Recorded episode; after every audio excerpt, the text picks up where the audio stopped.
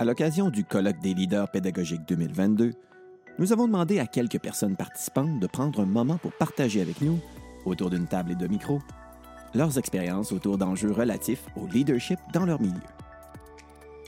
Mon nom est Maxime Pelcha et bienvenue dans Leadership partagé, une série d'entrevues balado présentées par le Récit de l'enseignement privé en collaboration avec le Cadre 21.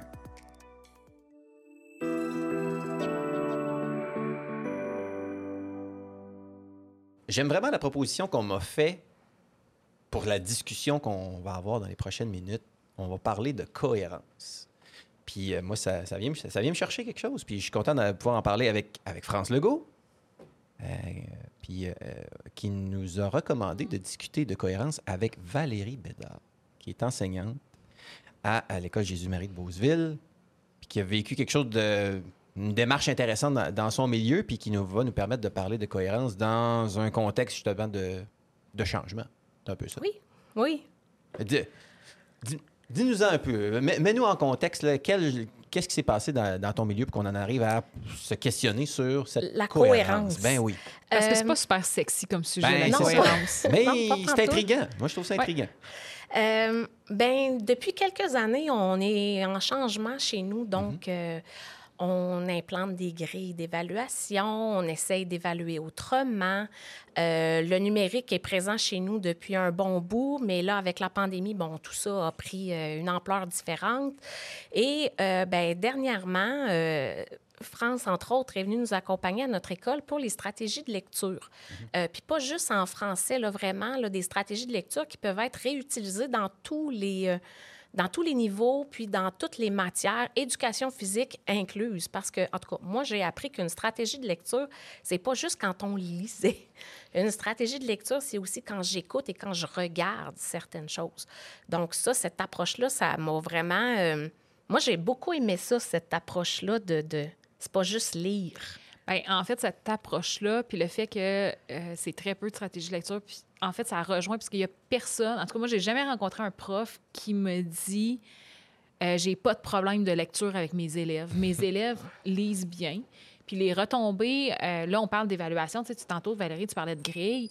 En fait, ce qu'on réalise aussi, c'est que euh, de ne pas avoir de stratégie de lecture, que nos élèves ne maîtrisent pas ces stratégies-là, ben des fois, on va adapter notre évaluation pour pas qu'ils aillent trop à lire ou pour que ça soit plus fluide pour, Pour eux. eux, oui. Fait qu'on baisse un peu nos attentes, on baisse un peu nos... On se dit, on pourrait les pousser plus, mais on le fait pas parce que euh, on- sont pas équipés pour répondre à des tâches peut-être plus complexes. Mhm. Puis c'est là où ça va rejoindre les profs de toutes les matières. Fait qu'on réalise que autant que l'évaluation, ça peut diviser les profs parce qu'on parle de conviction profonde, autant les stratégies de lecture, ça rassemble parce que tout le monde va porter le même propos. C'est dans le fond, nos élèves, on, peut-tu se mettre ensemble pour les accompagner là-dedans?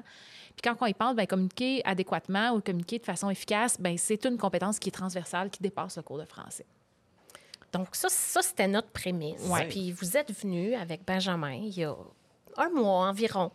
Euh, chez nous, à Beauceville. Puis, ben, euh, à notre école, on a euh, une commission pédagogique qui est faite de notre direction des services pédagogiques. Puis, on est quelques enseignants. Là. On doit être euh, 5, 6, là. Je n'ai pas compté combien exactement on est. Et hier, on avait une rencontre de notre comité et on a invité des élèves.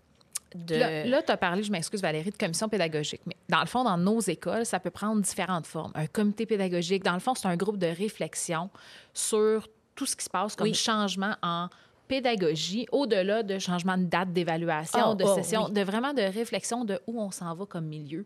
Je pense que c'est comme ça que c'est vécu chez vous. Oui, chez nous, c'est comme ça que c'est vécu. On regarde, euh, est-ce qu'on a besoin euh, d'améliorer certaines pratiques, de euh, peut-être guider un peu plus certains enseignants, certains, certaines choses qu'on veut implément- imp- implanter avec, excusez, avec euh, les élèves. Donc, tu sais, on se questionne beaucoup, puis on veut, euh, on veut être des agents de changement dans notre milieu.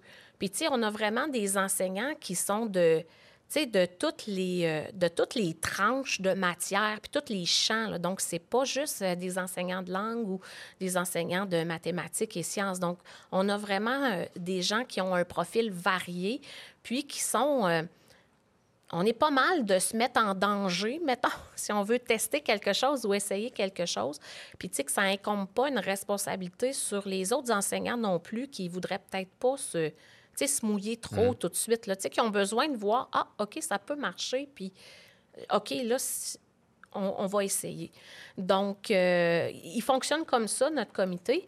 Puis, euh, suite à la visite de, France et Benjamin, bien, on avait le goût de voir un mois plus tard, est-ce que ce langage commun qu'on essaye de mettre en place avec les stratégies de lecture, est-ce que euh, ça fonctionne? Est-ce que les élèves le voient? Parce qu'on sait qu'il faut qu'ils soient exposés, là, euh, une dizaine, 10 à 12, c'est plus que 10, hein? C'est 12 à 14, 4 à 12 fois. 4 à, 4 à 12, en tout cas, ah bon, 12, c'était le bon chiffre. 4 à 12 fois par mois Mois. aux, Pour aux stratégies lecture. On doit que- les aborder. Pour que Ouais. ça rentre à un moment donné.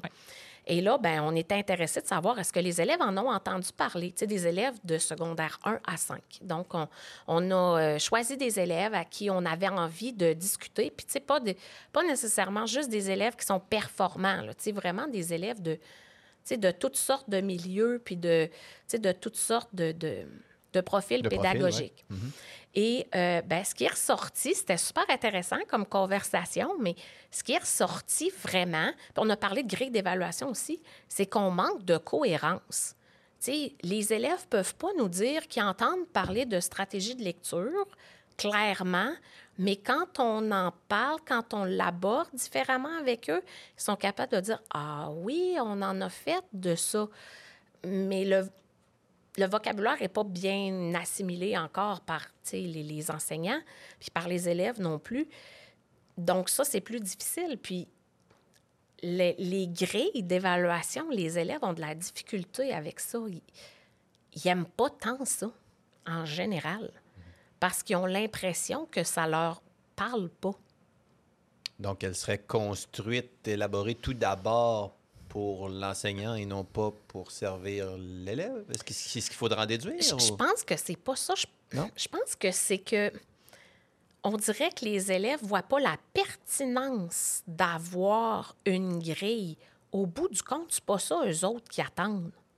Tu sais, c'est- ça, je trouve ça super intéressant ce que tu amènes. Un, parce que tantôt, là, ce que tu, me- ce que, ce que tu me disais, c'est un, ils savent pas où la retrouver d'abord et avant tout, oui. parce que chaque prof va la placer à un endroit qui est différent. Différent. Fait que, ce que, ce que un coup, euh, parce qu'il y avait des profs autour de la table, à qui, on, on- quand on a demandé aux élèves, est-ce que tu, tu sais où se trouve la grille d'évaluation? Puis la réponse, c'était non. Mais au final, quand on leur pointait, ils Ah étaient capables oui, de c'est vrai, Ah oui. c'est là. Fait que ce manque de cohérence-là, juste même dans l'organisation. Puis ce que je trouve intéressant, ce que vous avez vécu chez vous, moi, c'est la première fois que j'entends parler que euh, des profs se, se mettent autant, je vais dire, en posture d'ouverture, puis que de dire, hey, on va aller chercher de la rétroaction de la part de nos élèves. Je fais un parallèle au primaire, de la part des parents. Est-ce que c'est cohérent ce qu'on est en train de mettre en place? Est-ce qu'il y a des traces visibles de ce qu'on est en train de mettre en place? Tu sais, moi, ce que j'entends avec les grilles d'évaluation, c'est est-ce que comme prof, je leur laisse du temps pour qu'ils la réutilisent? Parce que s'ils n'en voient pas la pertinence, ça veut donc dire que la grille est là, je leur donne la rétroaction, Puis ils la réinvestissent ils ne pas. la réinvestissent pas. Fait que là, est-ce que c'est un problème de planification? J'ai pas planifié à quel moment ils allaient la réinvestir, puis je leur ai pas accordé du temps pour qu'ils la réinvestissent. Puis c'est sûr que si la grille n'est pas classée au même endroit, ben ils seront D'un pas cours à d'un l'autre, cours d'une à l'autre, d'une matière à l'autre. Et puis même dans mon propre cours, on sera jamais capable d'aller la rechercher puis de la retrouver. Mhm. Que C'est ça que je trouve super intéressant Puis- aussi. Puis des élèves qui la réinvestissent, parce qu'il y en a, là, tu sais, il y a des petites perles, là, des fois. Mais un élève qui décide qu'il la, ré- qu'il la réinvestit puis qui prend vraiment le temps d'aller voir, OK, qu'est-ce que j'ai eu comme rétroaction? Qu'est-ce qui était bien? Qu'est-ce qui était moins bien? Bien, le processus d'apprentissage, il est décuplé parce qu'il prend vraiment le temps de dire, OK, bien ça, ça c'était beau, je vais continuer de le faire. Je, je le sais que ça, ça c'est maîtrisé pour moi. Mais de mettre du temps sur ce qui a plus de difficultés, c'est là que ça va devenir pertinent pour lui. Mais, ouais. Mais est-ce, que- est-ce qu'on aurait besoin, parce que je trouve ça effectivement très intéressant, mais est-ce que ça veut dire qu'on aurait besoin d'une certaine forme de modélisation de, pour cette utilisation concrète là, qu'on sent que les, les- les élèves disent comme Ah, il me semble que il me ça me sert pas, là, dans le fond, le- que le manque de pertinence était là pour, pour eux. Fait que- mais est-ce qu'on leur a. Est-ce que c'est la responsabilité de quelqu'un euh, dans Ben, l'équipe, mettons? Bien, c'est intéressant parce que quand on a parlé aux élèves du deuxième cycle, il y en a qui nous ont dit Ah, mais nous, on a un portfolio. Hein, on, on nous a demandé de mettre nos grilles de, de sciences puis dans, dans le portfolio, puis de réfléchir à qu'est-ce que je fais bien puis qu'est-ce que je fais moins bien. Puis là, on a un autre élève qui dit Ah oui, on en a un en français. Puis là, oui, mais on ne met pas les grilles en français. On doit juste dire qu'est-ce qu'on doit améliorer dans notre portfolio.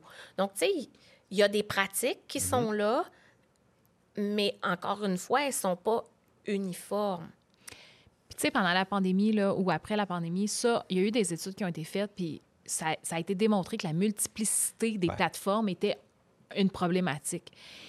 Mais à mon sens, c'est peut-être moi qui n'ai pas nécessairement euh, cherché correctement, mais il n'y avait pas de... J'ai pas, euh, j'ai pas vu nécessairement... C'est quelque chose qu'on nommait en transférant la multiplicité des plateformes, c'est un problème. Mais là, clairement que la multiplicité des approches, ça fait une surcharge cognitive aussi Oui. aux élèves. Là. Fait que tu as raison de savoir, on, uni- on uniformise comment. Ça, ça reste un, un questionnement, mais clairement qu'à un moment donné, il faut quelqu'un qui fasse preuve de leadership Ouais. dans l'équipe, puis de dire, ben là, vous, vous utilisez ça, vous, vous utilisez ça, vous- mais il va falloir faire un deuil, puis il va falloir tout le monde qu'on s'en aille vers le même- la même direction, là, parce que ça, en effet, ça va devenir hyper important là, pour qu'il y ait des retombées. Absolument. Mais puis tu vois, Valérie, euh, parce que ça me fait penser, là, comme ces, ces enjeux-là qui, qui émergent, dans le fond, là, dans, dans- dans quasiment ce diagnostic-là Oui. que vous avez fait. Euh, on jase, là. Ça serait quoi les prochains pas, dans le fond, à faire? Maintenant qu'on a constaté qu'il y avait comme un manque de cohérence, que ce manque de cohérence-là, on commence à cibler de Ah, ben c'est peut-être à cause que euh, on n'a pas explicité, dans le fond, euh, la pertinence de l'outil, qu'on l'a peut-être pas organisé de la façon la plus. euh, avec une grande cohésion, mettons, en- en- entre, entre équipes de profs, qu'on l'a peut-être même pas inséré dans notre planification, dans une espèce de continuum d'apprentissage, où est-ce que, que cet élément-là se glisse. On commence par où demain matin là, pour euh, travailler là-dessus? Ben, nous, on commence par la journée pédagogique Ah. du 9 décembre Ben, prochain.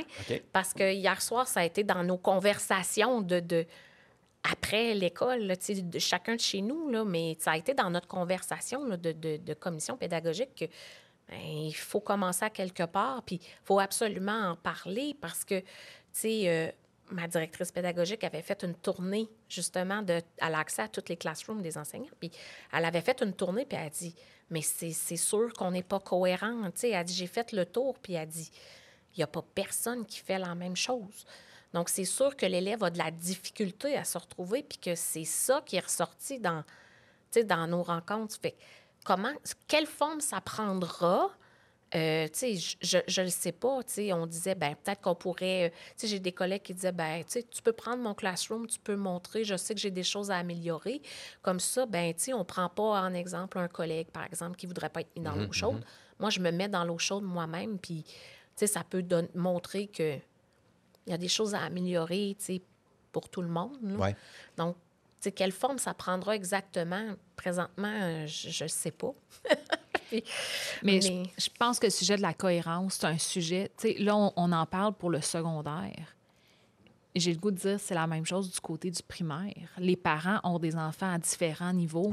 Est-ce qu'il y a une cohérence d'un point de vue extérieur? Donc, de se mouiller puis de demander à des élèves de dire qu'en est-il à l'intérieur de notre école, autant que peut-être du côté du primaire que de faire venir des parents puis de dire qu'en est-il à l'intérieur de vos maisons, de, de consulter les autres acteurs, dans le fond, pour voir les retombées de nos changements?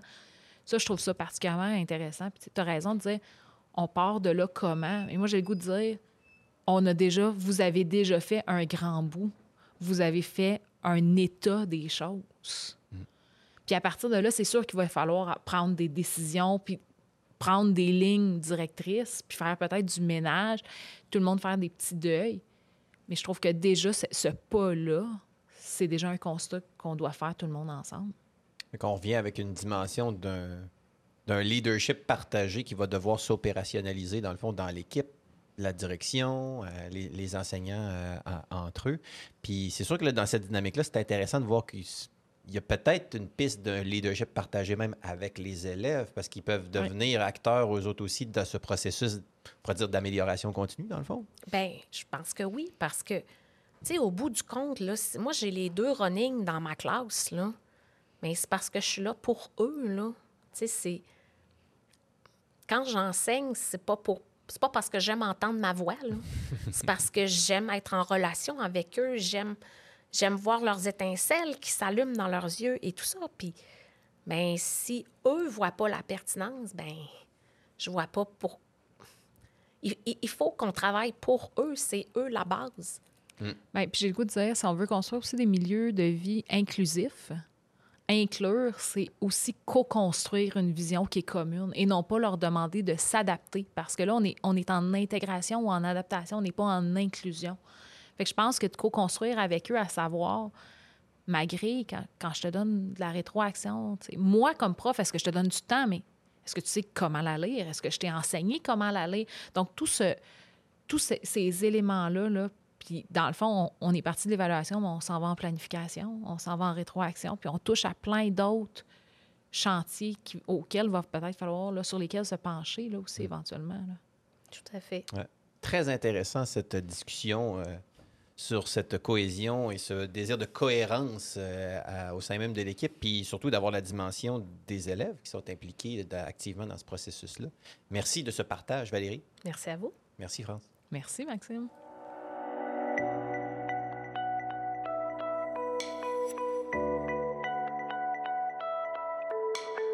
Leadership partagé est une série balado présentée par le Récit de l'enseignement privé, collaboration avec le cadre 21.